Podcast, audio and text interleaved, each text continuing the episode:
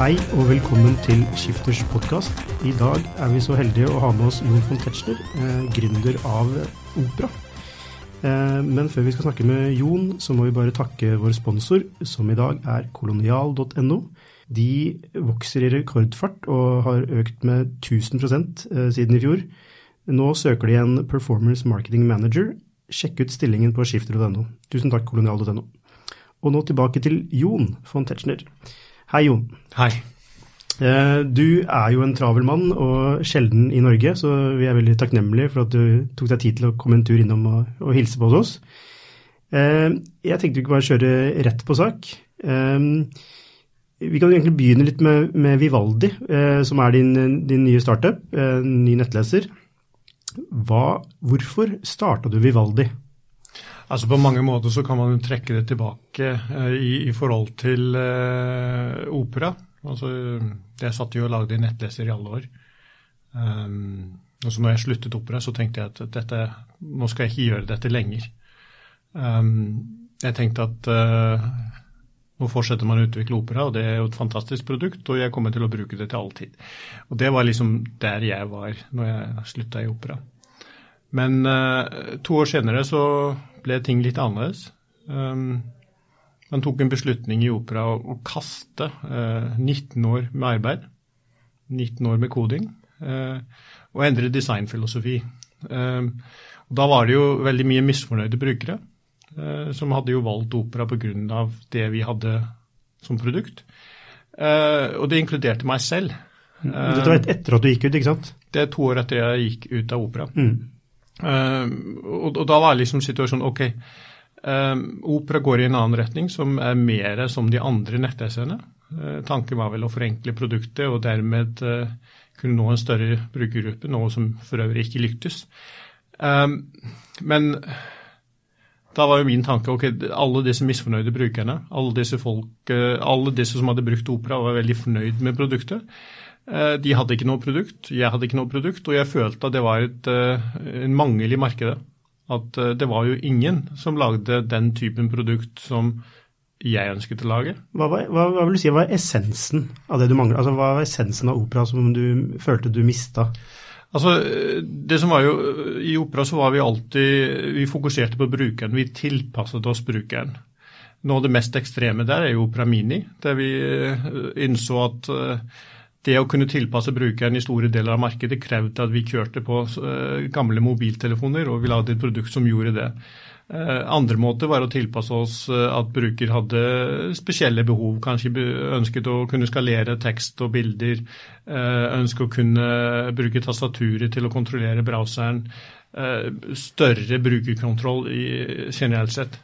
Altså Designfilosofisk så måten mye av programvaren utvikles i dag, er å gjøre den så enkel som mulig. Eh, man analyserer bruken, og så fjerner man ting som folk ikke bruker. Det man gjør med det over tid, er at man forenkler produktene slik at de er egentlig bare lagd for en bruker som ikke eksisterer, som har ingen spesialbehov. Men vi er alle spesielle. Vi har alle spesielle ønsker.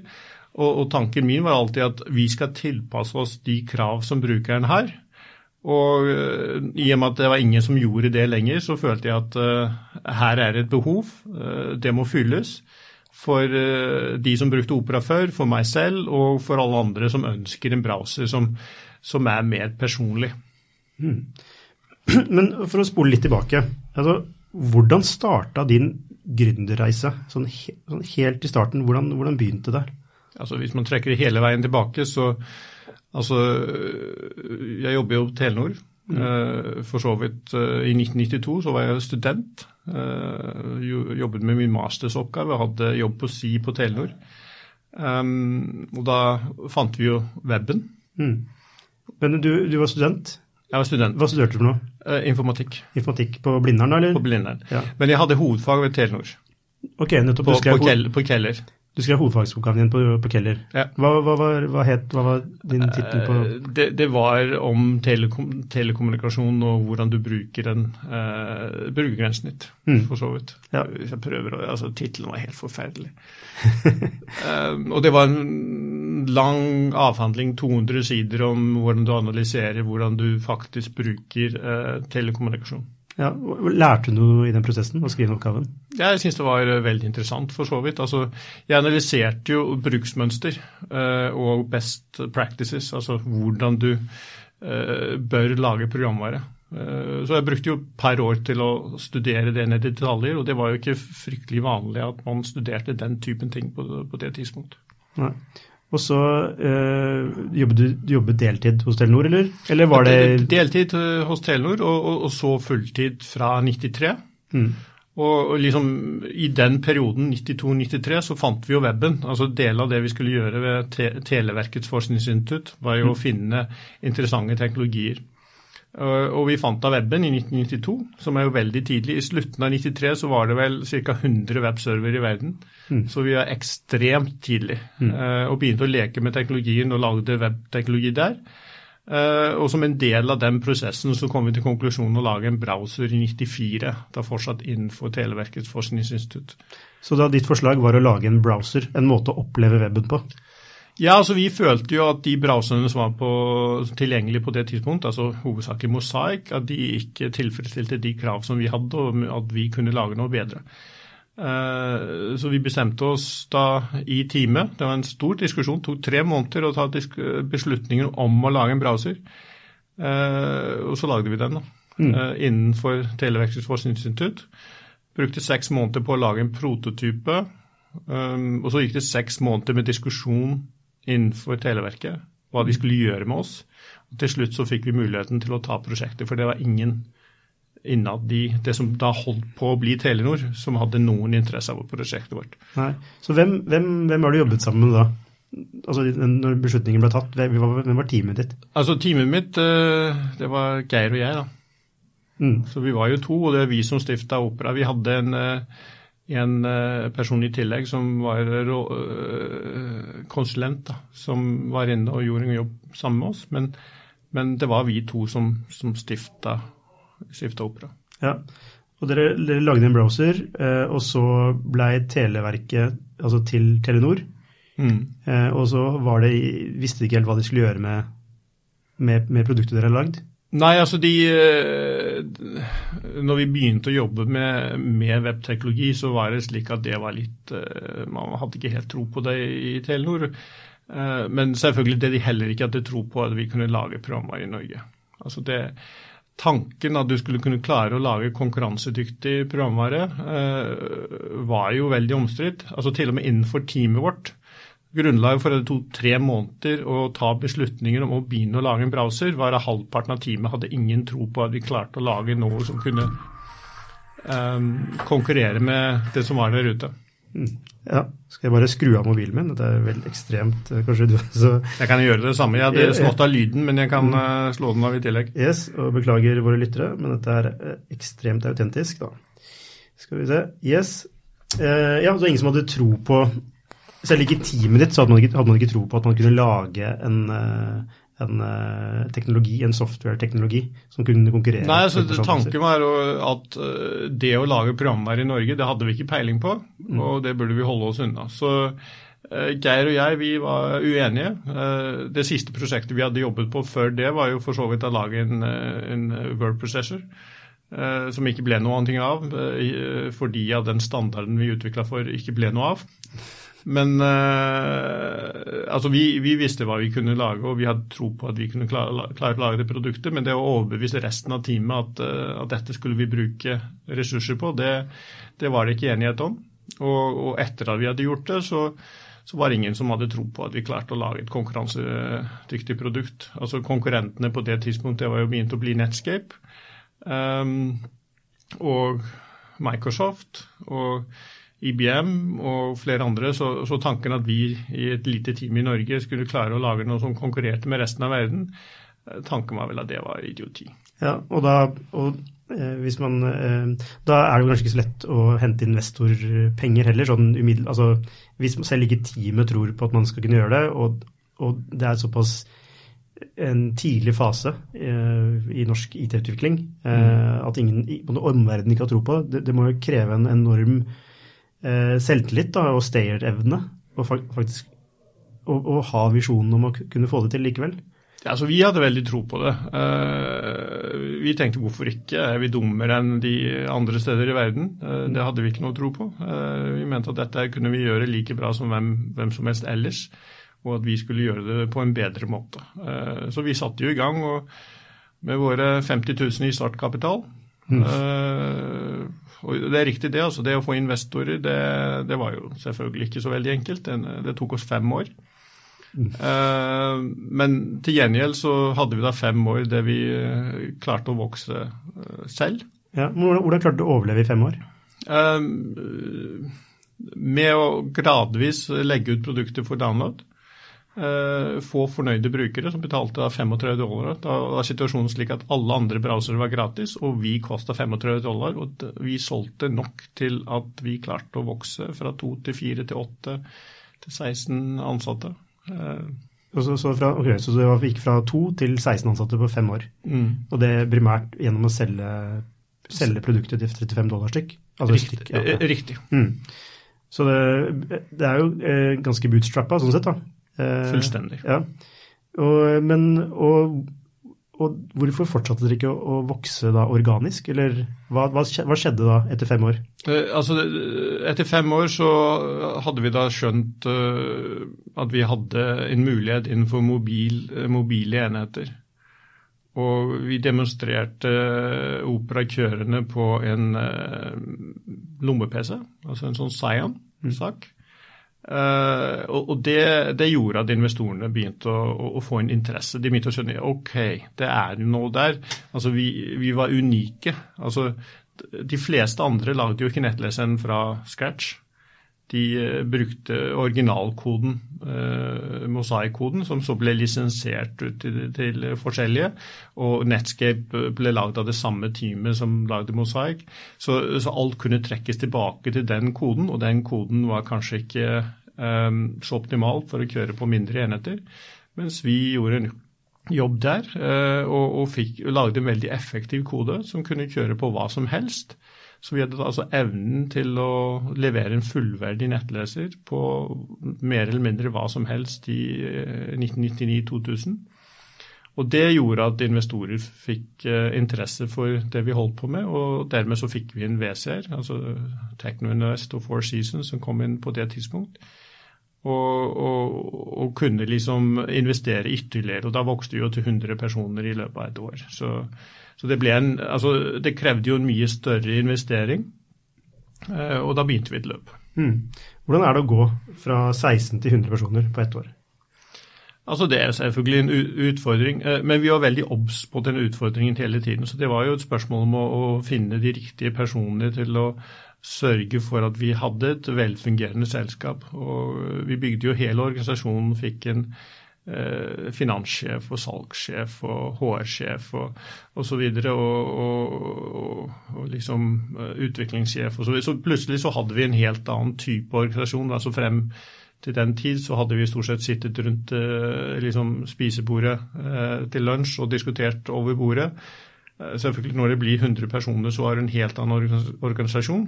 Og vi måtte utvikle oss til å håndtere den eh, organisasjonsveksten. Ja. Lykkes dere med det? Ja. Ja, ja. Um, ja fordi at altså, altså du, din bakgrunn er informatiker, mm. uh, og så har du bygget et fantastisk produkt. Uh, plutselig er du CEO, eller det har du vært hele tiden, men plutselig er du CEO for 100 mennesker. Mm. Uh, det, er en, det, er noe helt annet enn å være en å, å kode, å sitte og kode. Det er riktig. Hva slags prosess gikk du gjennom der? En læringsprosess. Ja. Altså Poenget er at jeg tenkte alltid for hver gang vi ansatte en ny eh, person, så var det første gang som jeg hadde et selskap på den størrelsen. Og, måtte, og Jeg ble jo sagt at nei, når det er 20 personer, så er det visse vanskeligheter. Når det er 100 personer, så er det visse vanskeligheter. Og det er helt klart at eh, jeg, jeg tok jo bare det alvorlig at uh, her var det prosesser som måtte gjennomgås. Man måtte sørge for at teamet ble balansert. At man uh, fikk med seg folk som kunne ting bedre enn det jeg gjorde. Og jeg var heldig og fikk med meg veldig dyktige folk som uh, var med på å, å bygge selskapet. Um, tankegangen hele tiden at hjerner tenker, be tenker bedre enn én. Uh, at du har forskjellig kompetanse rundt bordet, og at alle har noe å komme med. Slik at det hjelper oss å bygge selskapet. Mm. Hvordan, altså, Rolf Assev skulle egentlig vært her i dag eh, sammen med oss. Eh, han er jo en, en stor skikkelse i norske startup-miljø. Mm. Eh, Bl.a. gjennom Startup Lab og som engleinvestor i en del selskaper. Eh, hvordan, eh, hvordan, kom du i kontakt med Rolf første gang? Det var på First Tuesday. Eh, og da sto jeg der oppe og presenterte Hvilket, hvilket år det? blir 99, 99 ja. tenker jeg. Mm. Rett før dotcom? Uh... På sett og vis, ja. Mm. Men, uh, så det er tidlig, sånn, tidlig fase. Og jeg driver og presenterer da Eller snakker om fremtiden. Og så løfter jeg opp en sånn PDA og så sier jeg at dette er liksom Her er, her er fremtiden. her. Altså Browser og internett kommer til å gå på alle typer enheter, og, og her er et eksempel på dette. Og Det var en type enhet som vi drev og jobbet med. Og Rolf likte det han hørte, og, et par uker senere så var han del av teamet. Uh, gikk for øvrig fra å jobbe for Microsoft til å gå over til oss. Så det var en interessant endring. der for øvrig Microsoft diskuterte oss som et problem til å bli del av problemet. ja. mm. Men fantastisk person, Rolf. og liksom hans kreativitet og arbeidsmoral og i, i, det hele tatt altså Det å få en folk som Rolf, det, det er klart det omvelter et selskap. Mm. Du får folk med, med, den smittende entusiasmen og øh, kreativiteten og alle de andre elementene som Rolf bringer inn. altså Fantastisk for et selskap sånn som Opera. Mm.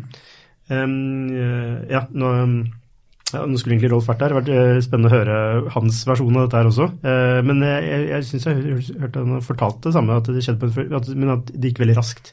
Det gikk veldig raskt, ja. ja. Det var snakk om ja. dager eller et par uker. Eh, mm. Så det gikk veldig raskt. Og han kom bort og syntes dette her var spennende og ville være med. Mm. Jeg var bare glad for å få inn en så sterk person inn, inn i teamet. Vi var jo en starter på det å få en person med den typen kompetanse. og Jeg skjønte at det var noe der. Ja, for at, Hvordan er det du, når du eh, plukker folk eller ansetter folk, hvordan er det, hva er det du ser etter hos folk? Altså, det er jo spørsmål om kompetanse. Mm. Eh, og, og, at eh, det må jo være en viss kjemi. Eh, med, med, Rolf så er det, han er en person som er veldig lett å like. Eh, og han har den der, som jeg sa, den smittende entusiasmen. Eh, som gjør at eh, alle jobber litt hardere og, får ting til. Mm. Du ansatte vel sikkert noen uh, som ikke hadde like god kjemi. Altså det er man, når man skal ansette 100 mennesker. Hva, hva, er det som får en til å ansette feil personer? Hva, kan du se noen, kan man lære noe av det er ikke så enkelt. Man vet jo ikke alltid i forveien. Og det er jo, det er jo ikke alltid at folk presenterer seg på, på den måten som det egentlig er. Mm. Eh, jeg føler jeg har vært heldig i det store. Eh, jeg har jobbet med utrolig mange dyktige mennesker. Jeg føler at vi gjorde egentlig relativt få feilansettelser mm. Eh, i opera. Vi fikk et, et, veldig dyktig team, og vi bygde et fantastisk sterk organisasjon, vil jeg si. Altså, øh, Som en del av dette altså det, Jeg var heldig med de første som kom inn der, altså i ledende posisjoner også. Altså få en Rolf Christian Jepsen, Anne Stavnes og osv. Så, øh, og Kristen Krogh. Så mm. fikk vi liksom en, et, et, et sterkt team som arbeidet godt sammen. Og, og, så var jo de og ansatte ytterligere personer i organisasjonen. Det er ikke slik at jeg nødvendigvis var inne og besluttet enhver ansettelse. Eh, man må på en måte delegere, og det er en av de tingene som eh, jeg tror jeg har vært ganske flink til, så er det dette med å delegere og stole på de mennesker som jeg ansetter inn i teamet. Det er en fordel og en ulempe. Noen ganger som sagt er det en ulempe. altså hvis hvis du setter inn lit feil, til feil personer. Men uh, i det store og hele så var jeg heldig og, hadde med meg personer som var verdt å stole på, og som uh, tok den muligheten på best mulig måte. Mm. Og så det gikk jo altså Jeg husker opera var en, i en voldsom vekst. og Jeg jobba som tech-journalist på tidlig 2000-tall. Og når jeg var ute på diverse konferanser og sånn, og så er jeg fra Norge, så var jeg oh, Opera. Og altså, det var det Norge hadde av en, altså, en konsumerbasert teknologi som folk visste om. Men så det, det kom jo til et punkt der hvor ting begynte å, å skje i opera, og som endte med at du, du trakk deg ut av selskapet. Eh, hva, hva, skjedde for noe der? Altså Man kan si at dette var en, egentlig en ganske lang prosess. Um, man kan trekke det tilbake til 2003, siste runde før vi gikk uh, på børs, uh, som gikk litt skjevt for seg. Hvordan da? Bare litt komplisert situasjon. vi hadde hatt et par runder som vi hadde henta penger, og denne gangen så måtte vi akseptere en noe lavere, eller betraktelig lavere pris enn det vi hadde gjort i de første to rundene. Vi trengte penger. Uh, men det var en litt spesiell situasjon der folk satt litt ved forskjellige sider av bordet, som var en uheldig situasjon. Uh, men vi gjennomførte den operasjonen, og vi gikk på børs. Um, og det, Børsnoteringen for øvrig altså, det er veldig interessant. altså Vi sleit jo med den lille runden der, så vi måtte akseptere veldig lav pris. og så liksom noen måneder senere så gikk vi på børs uh, 40, 30 ganger oversubscribed til en pris som var fire ganger høyere. Så, så, du skjønner at det var noe rart som skjedde i den runden, og i den runden så ble jo Geir og jeg ganske kraftig utvannet. Uh, så det var en uheldig situasjon. Um, vi går på børs, um, og det, det, som en del av det så skulle jo våre uh, venturekapital-eiere uh, selge seg ut. Og Den ene av dem gjorde det, og den andre gjorde det ikke. De ga sine aksjer til sine eiere, og plutselig så hadde vi en eiergruppe som ikke var heldig for selskapet. Mm. Um, var det en avtale at de skulle selge seg ut? Altså, det er jo det som skjer med venture. ikke sant? De, de, har sine rammer. De sier vi må på en måte selge ut eh, innenfor så og så lang tid, for da skal fondet stenge osv. Så, videre.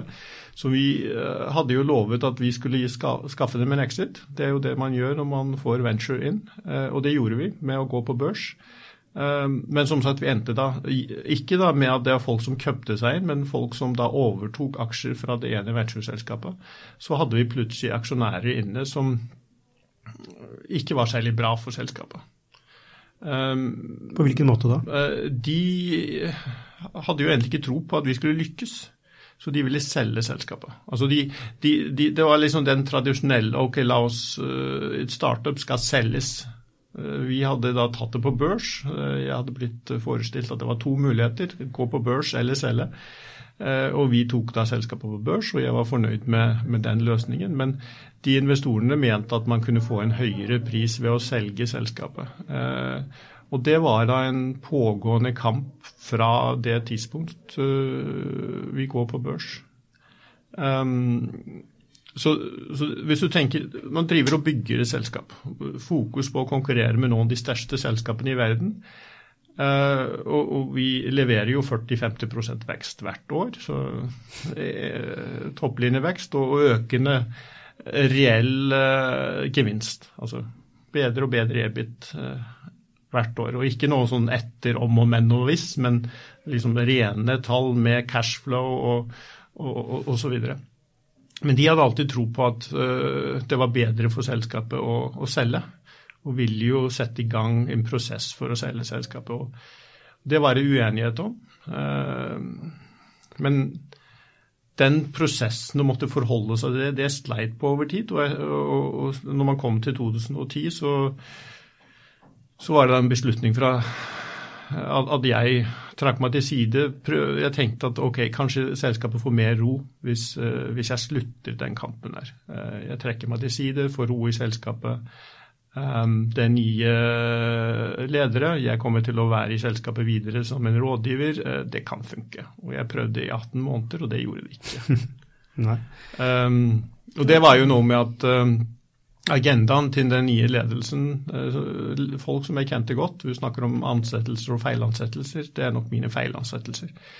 Uh, de som tok over der. Um, men Eh, så deres fokus har jo vært å selge opera fra egentlig jeg, fra jeg slutta som CEO, altså mm. i, i, begynnelsen av 2010. Men det må være slitsomt å kjempe en sånn tofrontskrig. Altså Én ting er at du må, du må kjempe mot konkurrentene i markedet om å mm. lage det beste produktet, eh, som egentlig bør være rollen til CEO, ikke sant? Mm. Ikke, men så må du samtidig kjempe mot dine egne eiere, som tar, som tar masse energi. Og da kan man, man kan ikke være man kan ikke være like god begge steder, eller man kan ikke være 100% på begge.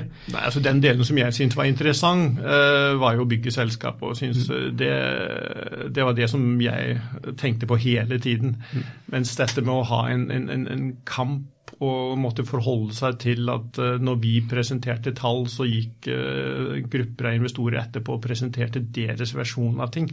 Mm. Uh, helt vanvittig situasjon. Og, og sånn spill i og politikk i bakgrunnen og osv. Uh, utrolig ødeleggende. Uh, og jeg, jeg, tror de er, altså, de er ødelagt opera. Det må vi bare si sånn som det er. Um, vi hadde så mye muligheter som selskap, men vi måtte forholde oss til riktig spredning i markedet. Det måtte f.eks. Uh, bruker mye tid til å prøve å roe ned Sergey Brin uh, i forhold til at uh, han var bekymra for at vi skulle bli solgt. Uh, da var det rykter om at Microsoft skulle kjøpe oss. en stund etterpå så lagde jo de en egen browser. Altså, mm. Hvem er det som satte ut disse ryktene? Det, kan, det, det, vet jeg egentlig ikke. men jeg vet jo at at våre eh, investorer eh, gikk ut og kontaktet eh, banker for å selge, sette i gang salg av selskapet mot andres, andre investorers styre og ledelses eh, ønsker. På eget initiativ? På eget initiativ. Mm. Eh, jeg ble kontaktet av flere eh, som fortalte meg at de var blitt kontaktet. Eh, til og med en gruppe som sa de påtok seg jobben i en periode, for så å, å slutte med det. Eh, så det er en helt vanvittig situasjon. Så det er klart at i en slik situasjon, der de ønsker å selge til bedrifter som er naturlige samarbeidspartnere, så skaper det en uro rundt selskapet som gjør vår jobb utrolig mye vanskeligere. Eh, så skadene som er skjedd der, er helt enorme. Verdiene som er blitt ødelagt, tror jeg er Altså, hvis du tenker hvis opera hadde fortsatt på den eh, veien som vi var, eh, så hadde vi en, en, vi hadde satt en målsetning, en realistisk målsetning om 500 millioner brukere i 2013. Eh, det vil tilsi at antageligvis i år så ville vi hatt et sted mellom 500 millioner og en milliard. Hvis du trekker linja, kanskje 800-900 millioner brukere hvis du fortsetter den samme veksten, som jeg mener er helt realistisk hvis du fortsetter å investere i produktene. Eh, så de verdiene eh, er blitt borte. Istedenfor så har man solgt kjernevirksomheten til et kinesisk selskap, og nå har solgt TV-businessen til et eh, annet investeringsselskap. Og som kommentaren som var i dag, at Opera er et investeringsselskap, det har det faktisk vært siden jeg slutta. For den bredden i kompetansen som vi hadde i ledelsen, den ble jo borte. Altså Gradvis så har man tatt vekk den nødvendige balansen. Altså vi var jo, vi hadde salg, marked, utvikling, HR osv. i ledelsesgruppen. Eh, nå er det salg og, og finance. Og det er klart at eh, da har du ikke den kompetansen til å drive et eh, teknologiselskap. Nei, um, hvordan, har dette, hvordan har dette formet ditt syn på investorer? Uh, La, la, oss si det sånn, eh, jeg var uheldig med noen av mine investorer. Jeg hadde også fryktelig mange bra investorer. så det, jeg, er ikke, jeg, er veldig opptatt av at man ikke skal dømme alle som én. Mm. Eh, jeg, jeg, var uheldig eh, med noen av de investorene jeg hadde. Det skapte en situasjon som var svært uheldig, og det har nok påvirket at i tilfelle Vivaldi så har vi jo andre, ingen andre investorer. Mm. Ja, du er eneeier? Uh, ikke en eier, for uh, alle de ansatte har aksjer. Ja, okay, ja. Mm. Men jeg er ene, uh, eneste som kommer med penger inn i selskapet. Det er eneste ja. som funder selskapet. Mm. og, og, det er ikke pga. at jeg ikke har hatt muligheten til å få svært bra investorer inn, men um, jeg måtte jo gi dem min exit. Så da måtte jeg gå til løpet med å gå på børs igjen. og Jeg syns det er egentlig hyggelig å kunne unngå det. altså. Bare bygge selskapet på, på egen maskin og ikke ha noen andre interesser å ta hensyn til. Nei, ja. Hva, hva vil være ditt eh, råd til gründere som i dag er i kontakt? Altså, Hva skal de se etter hos investorer? Hvordan, hvordan klarer de å unngå den feil, altså den situasjonen du havnet i da, med noen av investorene dine? Altså Første spørsmål hvorfor gjør For det finnes jo også gründere som er på den eh, liksom raske uh, veien. ikke sant, som altså jeg mener at eh, man snakker om exit uh, og, og gründere. Jeg mener at fokusen på exit er altfor stor. Uh, fokuset bør jo være å bygge selskap. Fokuset bør være å få til selskap som overlever og bygges over tid. hvis du bygger, altså Tanken å bygge et selskap på tre år og selge det, så selger du teknologi. Du selger ikke et selskap i praksis. og det syns jeg er fryktelig synd. Så igjen, altså, hvis man er på det løpet og selger selskapet på tre år, så må man bare ignorere alt det jeg sier. Mm. For da antageligvis vil man øh, ha noe mer fellesskap med den kortsiktige tankegangen. Men hvis du brenner for det du holder på med, og virkelig du har tro på det du holder på med, og, og det viktigste du holder på med er det produktet og, og, og øh, det selskapet du bygger, mm. så tenker du annerledes. Og for øvrig, de som lykkes, øh, tror jeg i veldig stor grad har den typen øh, laserfokus på det de holder på med. De har fokus på selskapet de skal bygge og, og de produktene og brukerne osv. Uh, mens pengesiden er en nødvendig del av det, men det er ikke det som driver dem. Og jeg mm. tror det, det er et nødvendig uh, viktig element for å lykkes, mener jeg. Så mm. finnes det selvfølgelig unntak, men, men, sånn som basisregel at for å lykkes, så må du ha fokus på de produktene du lager. Mm. Hvis vi forutsetter at du er der, så er det jo det å finne da, investorer som uh, har den langsiktige tankegangen. Uh, sørge for at du ikke mister kontroll for tidlig. Altså, det gjorde vi veldig seint i Operas tilfelle for øvrig. Altså, jeg nevnte den siste emisjonen før vi gikk på børs. Det er vel der vi mista litt kontroll. Det er første gang vi uh, var under 50% Det hørtes ut som noen ble veldig rike. Hva? Det hørtes ut som noen ble veldig rike i denne emisjonsrunden ved å komme inn på en lav kurs og så kunne kjøre en, altså en børsnotering. og det er helt klart at noen mm. tjente på, mm. på, de, på den situasjonen som var. og det, det, Som sagt, det var litt ugly. Mm. Altså, det må sies, det. Altså, det ble skrevet artikler i avisen, det ble spekulert i hva kursen skulle være. Den kursen stemte ikke med det vi opplevde av interesse, men den ble allikevel på det nivået. Men fordi dere var så avhengig av de pengene, var det det? Ja, altså vi, På det tidspunkt så levde vi litt fra måned til måned. Eh, så vi måtte jo hente penger. og Hadde vi ikke tatt de pengene på det tidspunkt eh, altså Vi kunne jo nok kanskje ha klart oss, men det hadde vært en uheldig situasjon. Mm. Du er jo nestor i dag. Mm. Du har en rekke, du er en rekke selskaper, bl.a. på Island og, og, her i Norge gjennom Founders Fund. Ja. Um, hvordan prøver du selv å være som investor, med, med tanke på den erfaringen du har hatt ved å ha investorer? Jeg prøver å være en bra investor. Jeg prøver å være alt det som eh, de investorene som jeg hadde, ikke var. Og støtte eh, opp under de ambisjoner som gründerne har. Gjerde for å støtte dem, og la dem for så vidt bestemme om de vil bygge eller selge. Det er liksom min tankegang rundt det jeg gjør. at Eh, og, og, i de selskapene som jeg ser at uh, ambisjonene er til stede, uh, så har jeg vært uh, for så vidt ganske dyktig med å støtte dem med, med penger og råd. Mm, fordi du, nå ser, nå ser du, du ser til den andre type gründeren som vil gjøre en forskjell ja. i verden. Ja, og det, det, det, ser jeg etter en stund. Og jeg mm. ser også at er det mer kortsiktig, så, så ser jeg at det går ikke. Altså det, det, har vært min erfaring. Altså du må ha fokus, du må ha laserfokus. Du må virkelig tro på det du holder på med. Mm. Uh, og hvis du gjør det, uh, så har du i hvert fall en mye større sjanse for å lykkes. Og det, jeg har vært heldig. Jeg har funnet noen bra selskaper som jeg har investert i, og de gjør, gjør det bra. Mm. Um, og så, ja, du, du, Vi starta innledningsvis med å snakke litt om Vivaldi. Mm. Og du, du nevnte at uh, Eh, du, planen din var å bruke opera resten av livet, ja. Eh, men så var du ikke så fornøyd eh, med hva som skjedde med produktet, så du tenkte ok, jeg lager min egen, ja. min egen nett, nettleser. Og dere lanserte i Når var det? I juni? Mai? April. April ja. Mm.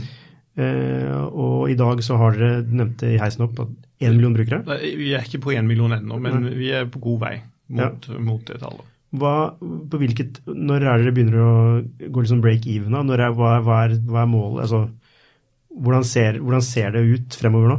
Altså, Vi trenger tre til fem millioner brukere for å, med en beregning av inntekt på 1 dollar per bruker, så trenger vi tre til fem millioner brukere på, for å mm.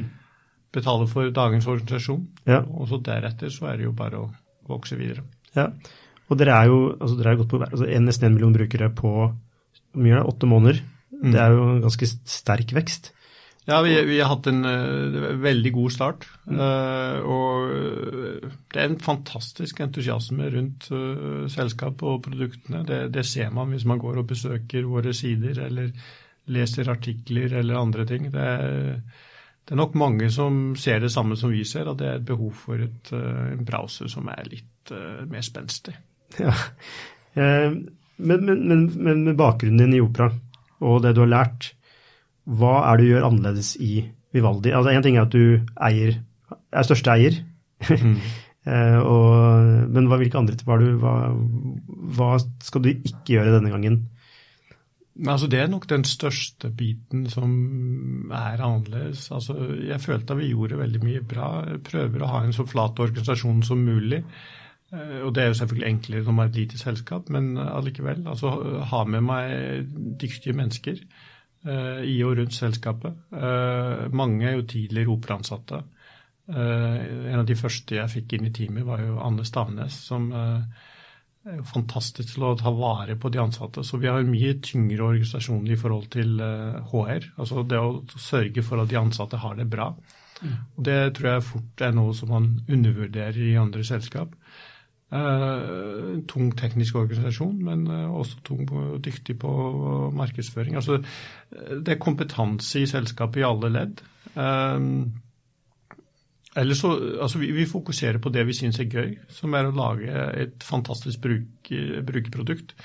Ehm, jeg har ikke noe veldig lyst til å gå og lage spesialprodukter. Eh, det var for så vidt gøy å levere til både Nokia og Eriksson og, Nintendo og lignende, det er ikke det. Er ikke det. Men ehm, det er enda morsommere på mange måter å levere til sluttbrukere. Og businessmodellene bedre. Er det, er det, litt skumlere nå å gå inn i det på litt alene? Du går jo litt inn i det aleine nå, som største eier. Mens når du starta Opera, så hadde du med Geir. Mm. Um, og nå, det, nå, står det og faller på deg. Den endelige beslutningen er hos deg, selv om du sier du delegerer og så henter inn dyktige folk osv.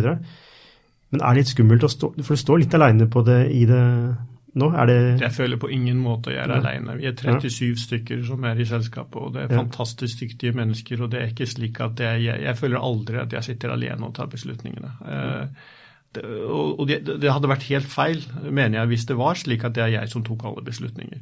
Altså Vi som selskap vi tar beslutninger. Beslutninger tas daglig av enkeltpersoner. Eh, og vi som team vet hvor vi skal, og det har vært en viktig del. Å sørge for at, at alle i teamet er enige om hvor vi skal. Hva slags produkt vi skal lage. Detaljene rundt det kan vi diskutere og til og med krangle om, men, men vi er enige om sånn, hvilken retning vi som selskap skal gå. Uh, og det tror jeg er viktig. Og at uh, vi kan være uenige, og vi kan diskutere. og vi, vi, har liksom en regel at hvis vi er uenige, så lager vi en opsjon på, på hvordan ting skal fungere i, i, produktet. Da er det ofte reelle forskjellige meninger om hvordan det skal gjøres, og da tar vi hensyn til det. Så det er på produktsiden og på markedssiden. altså igjen dyktige mennesker, altså Det er dyktige mennesker i alle ledd. Så hvis det hadde vært slik at jeg skulle ta alle beslutninger, så blir eh, evnen til å ta beslutninger begrenset av mine evner. Og det vil jeg jo ikke gjøre. Nei, fornuftig påpekt. Um, opera, uh, solgt til, uh, altså store deler av opera i hvert fall, solgt til et uh, kinesisk selskap for rundt 1 milliard, eller hva det var. Um, det er faktisk betraktelig mindre enn det. Ja, mindre, fordi mm. de skulle dele opp, og de ville ikke kjøpe mm. hele selskapet. Mm. Eh, hva, hva, tenker du om fremtiden til Opera nå? Altså, det kommer an på likt hvilken del du snakker om. Uh, Brausebiten er jo nå solgt. Det er jo det selskapet som jeg har en tilknytning til. Uh, I veldig stor grad så har jo folk fått sparken. Så mye av det teamet som jeg jobbet med, er enten sluttet eller holder på å slutte. Jeg syns jo bare det er trist å se. Kjøperne vet jeg ikke så mye mer om enn det jeg kan lese på internett. Det jeg leste på internett, var ikke hyggelig lesning. Nei, Hva har du lest for noe, da? Nei, altså Det er mye om The Kiho 360. Litt sånn uærlig oppførsel i forhold til hvordan de oppnådde brukere. Spørsmålstegn, de, de lager antivirus. Det var en del artikler der som stilte spørsmålstegn. De, de hadde visstnok sendt inn et produkt for ratifisering som ikke var det produktet de solgte. Altså, mm. altså De sendte inn, sendte inn Bitdefender istedenfor seg selv. Hvis de artiklene er riktige, så er det ikke et selskap som en god landing, må jeg si. Men dette betyr jo det, jo masse, altså det betyr jo mange muligheter for andre norske selskaper i dag å fange opp en del av disse talentene fra opera. Mm. Jeg bare ser flere nå som er, som er, ute, og som er veldig dyktige folk. Mm. Uh, og som har vært med på operareisen. Um, jeg husker en som sa det, Pet, Petter Wesserbakka, han som grunnet Rovio, altså Angry Birds mm. i Finland. Han, han, mente jo at Nokia var det beste, altså det, Nokias fall var det beste som kunne skje for startup-scenen i, i, Finland. Mm. For da kan, man, da kan man starte 1000 nye selskaper med talent. Ja. Eh, fordi opera har jo vært veldig flinke til å tiltrekke seg talent også fra utlandet. Mm. Ja, Over halvparten av de ansatte i Oslo kom fra andre land. Ja, hvordan, hvordan, altså, ha sånn hold, hvordan har man en sånn holdning? Jeg syns det er fantastisk at man tenker at man er, man er et internasjonalt produkt. Mm. Da bør man også ha en internasjonal stab og hente de beste hodene uansett hvor de kommer fra. Mm. Um, hvor, hva, hvordan legger man til rette for, føler man legger til rette for det i Norge i dag? Å hente flinke folk inn til Norge? Altså, gjorde, I Opera gjorde vi en kjempejobb. Og det igjen, altså, Jeg begynte jo med å ansette den eh, beste personen til som bygde opp det i Opera, som er Anne Stavnes. Uh, som var jo uh, Så vi, vi tok imot folk utenlandsfra. Og vi skjønte at mye av disse var eh, single unge menn ofte, når det, når det gjelder programmerere, og selvfølgelig eh, også, også kvinner og osv. Det første vi gjorde, var å uh, altså Vi måtte jo sørge for at de kunne flytte hit og, og få en uh, soft landing. Altså De kunne komme inn og, og, føle seg hjemme. Og Det kan være ganske vanskelig når du kommer fra andre strøk, å komme inn i den norske kulturen. Så det vi gjorde, vi leide leiligheter. Jeg tror kom opp i rundt 20 leiligheter på det meste. Over 20. Eh, med typisk fire soverom hver eller lignende. Og så uh, sørget vi for at de kunne da dele leiligheter. Da fikk de en rimelig uh, måte å komme seg inn i det norske markedet. De hadde noen å, å snakke med. Eh, så det ble jo veldig sterke bånd blant de ansatte i, opera, og det er det fortsatt. Altså, Alumnigruppen holder sammen, folk treffes jevnlig, tidligere operaansatte. Eh, men som sagt, vi hjalp dem i gang på den måten. Vi hadde noen som eh, fulgte opp nye ansatte, da gjerne en som hadde vært i samme posisjon før. Vi brukte også andre krefter utenfor selskapet for å prøve å hjelpe folk å komme inn i det norske miljøet. Så, ja, så du bruker mye tid og, og ressurser på onboarding? Yes. Mm. For det er ganske viktig. Altså, det er jo ofte noe man overser. Man tenker at en person Ok, vi ansetter en person, og så kan vi se her er en eh, pult og her er en, eh, en ja, PC. Det, og hvis ikke de, hvis ikke de er uh, lykkelige, så funker ikke det. Og det er ikke bare den personen som vi henter inn. Altså Hvis det da er en familieperson mm. som kommer med en kone eller mann og, og, og, barn, da visste vi også at hvis ikke vi sørget for at den andre, altså partneren hadde det bra, så hadde vi også feilet. Så det var en fokus på å sørge for at, at folk ble tatt vare på, at, at de ikke var alene, at uh, de fikk uh, venner, at uh, liksom hele den prosessen. Og jeg tror det er fort gjort å, ta for gitt at disse tingene bare skjer, men det gjør det ikke. så vi hadde den nødvendige kompetansen til å gjøre det her. Vi hadde det, det, det riktige hjertet altså i, i Anne og, og, det teamet som hun bygde opp rundt seg, til å få til en organisasjon som holdt sammen. og og vi klarte å beholde litt den derre uh, vi er en startup, vi er en underdog-følelse. Uh, at uh, det er mye dyktige personer altså det, Følelsen av å være inne i opera var noe som var veldig spesielt. og det Du snakka om hva vi gjør i Vivaldi. Vi, på mange måter så repliserer vi jo organisasjonsformen. Vi er ikke leid til leiligheter da, på samme måte. Nei. Vi har kjøpt, kjøpt leiligheter i Island. Ja, men dere har jo også, man kan jo bo på The Innovation House i, utenfor Posten. Og Island. Og Island ja. så, så der, der, har vi jo gjort Og det er helt klart at vi gjør jo ting annerledes der. ikke sant? I Mm. Island så har vi jo Innovation House, der holder til 18 selskap. Der har vi flere leiligheter, som, slik at vi kan ha samlinger. Eh, og folk bor da i de leilighetene som er på campus. Eh, tilsvarende i USA, der vi har Innovation House der, som har 18 soverom. Eh, så dette med å, å, å, bringe folk sammen og få til uh, familiefølelsen uh, er viktig. slik at det er ikke bare de ansatte, men familie, alle rundt ønsker å være del av, Mm. av det vi bygger. Ja, så du, du kunne jo egentlig ikke sant, solgt deg ut som du gjorde, og egentlig bare levd rolig resten av livet ditt. Ja, det er klart. Men så tar du det valget om å starte på nytt. Ja. Hva, hva er det ved deg som så tenker dette, dette skal, dette skal jeg søren meg klare?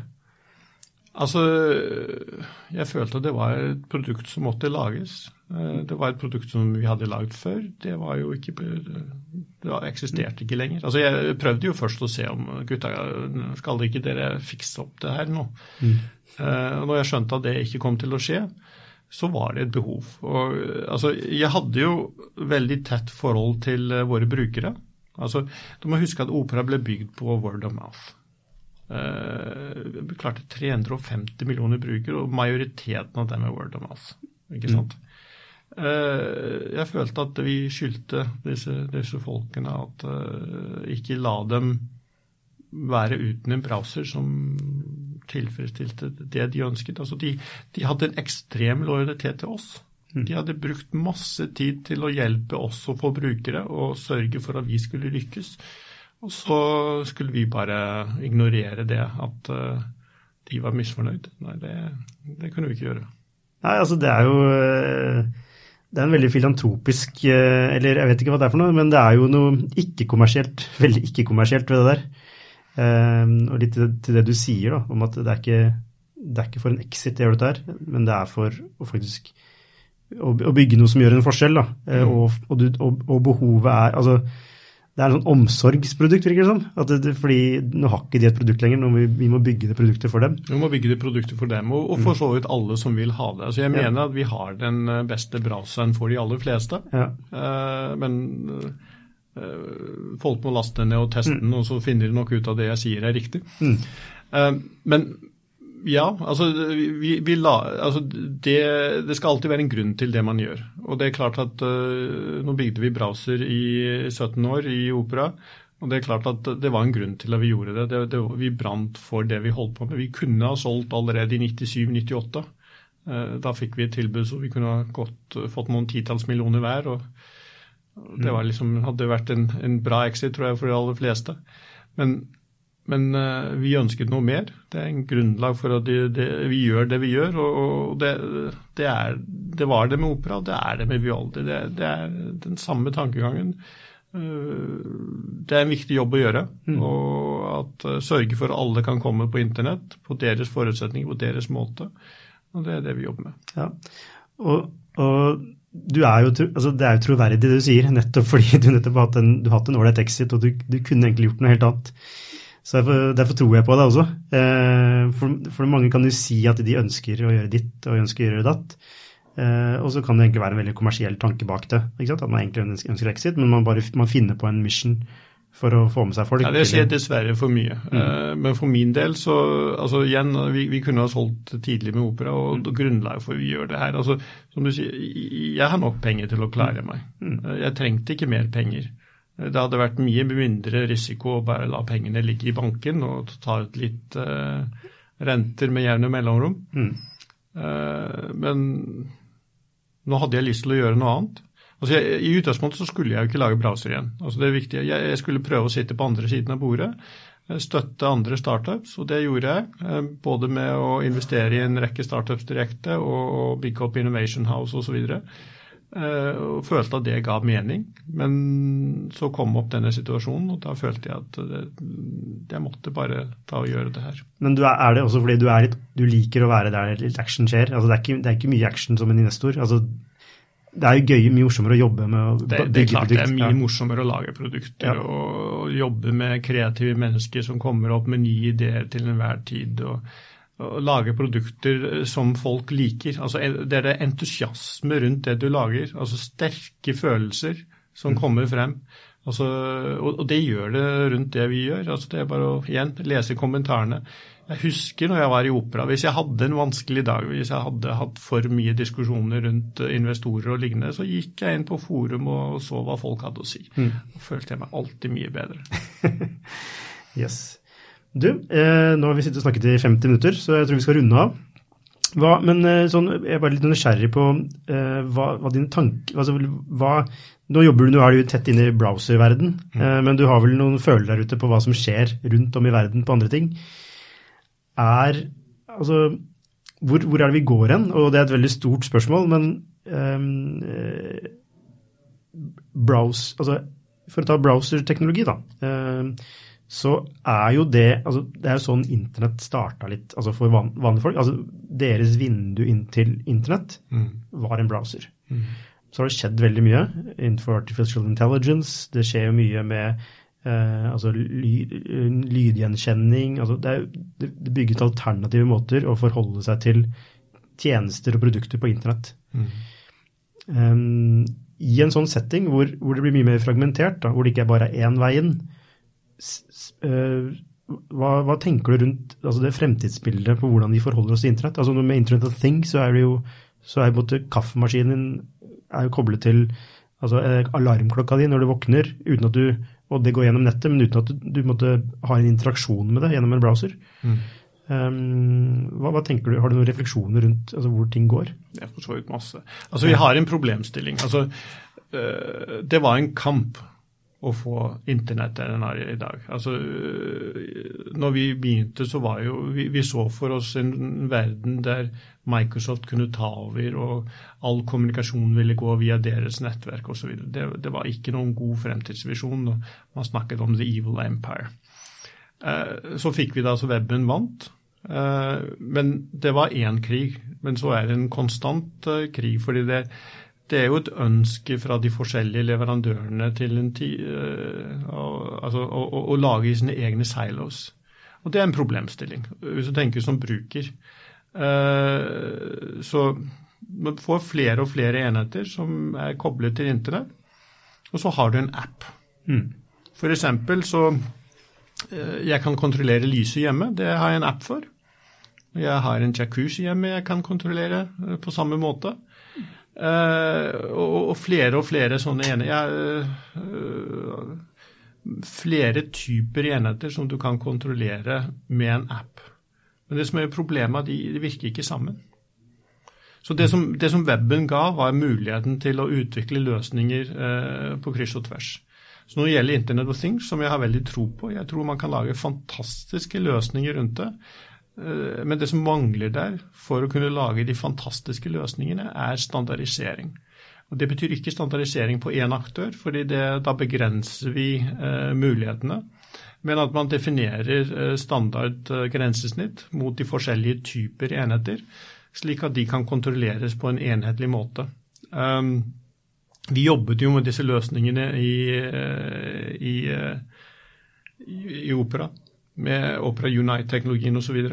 En av de løsningene som eh, vi drev og tenkte på, var jo bl.a. at du, du, kommer inn og du bare skanner. Du har en fjernkontroll, og den bare på en måte skanner de enhetene som er, og programmerer dem, faktisk. Eh, slik at du legger til funksjonalitet til de forskjellige enhetene, avhengig av uh, hva de har å tilby. Um, jeg tenker jo at altså, løsninger der du f.eks. du driver og hører på musikk, og så uh, parkerer du hjemme. Uh, lyden følger deg gjennom huset. Uh, du holder på en radio. Altså, teknisk sett er dette alt veldig enkelt å få til, så lenge du har standardiserte løsninger. Det samme er jo liksom En ting er å kontrollere lyset, men kanskje du ville uh, si ok, nå er jeg på vei hjem, og da set, trykker du på en knapp, og, og da går komfyren på, og, og uh, det er liksom Jacuzzien varmes opp, uh, lyset slås på. Uh, det er visse ting som gjør som en del av en prosess, og det kan du veldig enkelt få til. Så bare man lager de tekniske løsningene, så tror jeg vi får veldig mye innovasjon. Veldig mange små, spennende selskap som kommer opp med totalt annerledes løsninger for å kontrollere de forskjellige enhetene du har. Så jeg har veldig tro på at dette kommer til å skje. Det er en viss kamp. Det er større selskap som ønsker å lage lukkede løsninger der alle enhetene som er i systemet skal bare funke hos dem. Eh, og det stopper utviklingen av teknologien. Men jeg tror på at dette her løsner etter hvert, og, at vi vil få fantastisk innovasjon eh, på, eh, på Internet of Things. Ja, du, du, tror, du tror dere kommer til å opprette standarder, og at Apple frivillig gir fra seg eh, kontroll på brukerne sine? Eh, altså, Hvis du tenker på hva som skjedde med weben, Eh, så var det på mange måter etter hvert så var det altså Microsoft var, spilte jo ikke med. Altså De var del av W3C, men de holdt tilbake weben. Det som skjedde da, da det ble til slutt laget en separat gruppe, What Working Group, som var jo Opera, Apple og Mozilla, der vi eh, utvikla eh, HTML5 og de standardene som ble for webapplikasjoner. Microsoft måtte så etter hvert altså Så ble det brakt inn i W3C, og det ble en standard. Um, man får se hvordan ting utvikler seg. Det beste er selvfølgelig at selskaper sånn som Apple og Google og Microsoft og andre uh, ser seg tjent med å jobbe uh, med andre. Uh, og hvordan det spillet kommer til å skje. altså Det kommer litt an på om de ser seg tjent med det eller ikke, men jeg tror du vil fort få en situasjon der en flertall av dem vil faktisk se seg tjent med å uh, bygge slike løsninger. Og jeg tror egentlig for alle. Du, altså Apple kan ikke lage alle de enhetene. De er avhengig av støtte fra andre. Uh, de andre vil se på de forskjellige løsningene, og hvis det får et konsortium av selskap som sier ok, nå la oss legge til side våre differanser når det gjelder standardisering. Vi skal lage best mulig produkter, men vi skal ha en standard i, i bunn. Uh, og da er det mest naturlig selvfølgelig å bruke weben som standard, i og med at den teknologien er veldig utviklet. Hvis du får den løsningen, så tror jeg nok uh, de som står imot, om det er Apple eller andre, vil finne ut at det er ikke så lurt. Ok, Så du er ikke redd for å jobbe med en del av eh, web, da, som eh, ble utviklet for nå snart eh, ja, 25 år siden, eh, som et, en løsning på hvordan man skulle oppleve weben. Du er ikke redd for at den eh, måten å oppleve weben på eh, vil forsvinne? Nei, og det som er viktig, er at weben utvikler seg. Altså. Hvis du ser på hva den browseren som vi lagde i 1994 og den browseren som leveres i dag, det er to vidt forskjellige produkter. Vi lagde en dokumentviewer i 1994-95. Mm. Altså, vi mm. kunne la, se på dokumenter. Det var det som var formålet. Og du kunne ikke gjøre så forferdelig mye mer på det tidspunkt. Nå så lager du applikasjonsplattform. Eh, det betyr at du kan lage hva som helst. Eh, input-metodene kan være hva som helst. Altså, det kan være tale, det kan være eh, trykke på knapper, det kan være altså det kan være koblet mot at du løper, eller liksom Alle de type inputs eksisterer. Så, så, dette er mer et spørsmål om hvilken teknisk underliggende plattform skal du bygge på. Og da er det mest naturlig å bygge på den plattformen som allerede finnes som en standard, og heller ta og videreutvikle den. For vi har jo sett at det er fryktelig vanskelig å lage noe annet. Altså, tanken at altså Hvordan lager du en standard uh, uten å ta utgangspunkt i en eksisterende standard? Da må du på en måte få alle rundt bordet til å bli enige om at denne standarden skal de jobbe på sammen. Mm. Men det som typisk skjer, da er det ett selskap som begynner. Mm. Ja, ikke sant. Ja. Og, og, og, da er det fort at de andre sier nei, nei, nei, nei, nei, nei, nei dette her, der har du en uh, fordel, og det vil ikke vi være med på. Mm. Når det gjelder weben, så er det faktisk mange selskaper med kompetanse. Mm. Og Der har du dermed mulighet til å få en ekte standard. Ja, eh, og, ja Der har jo faktisk weben en komparativ fordel. Helt klart. Mm. Du, uh, det har vært veldig hyggelig å snakke med deg, Jon. Og vi er veldig spent på hvordan det går med Vivaldi. Eh, dere, ja, dere, dere tørner nå én million brukere hvert øyeblikk. Ja, vi nærmer oss. Dere nærmer dere. Eh, skal du noe spennende i jula?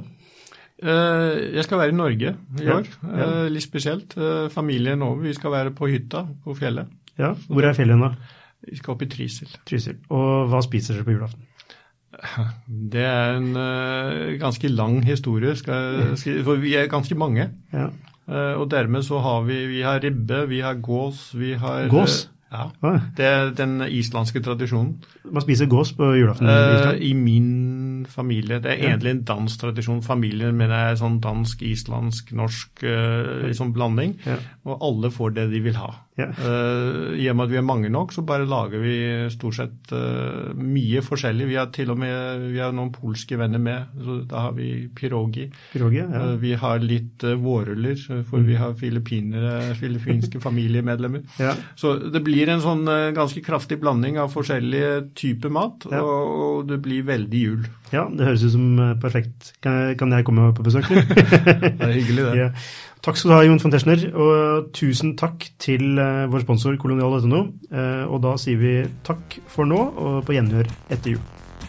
Tusen takk.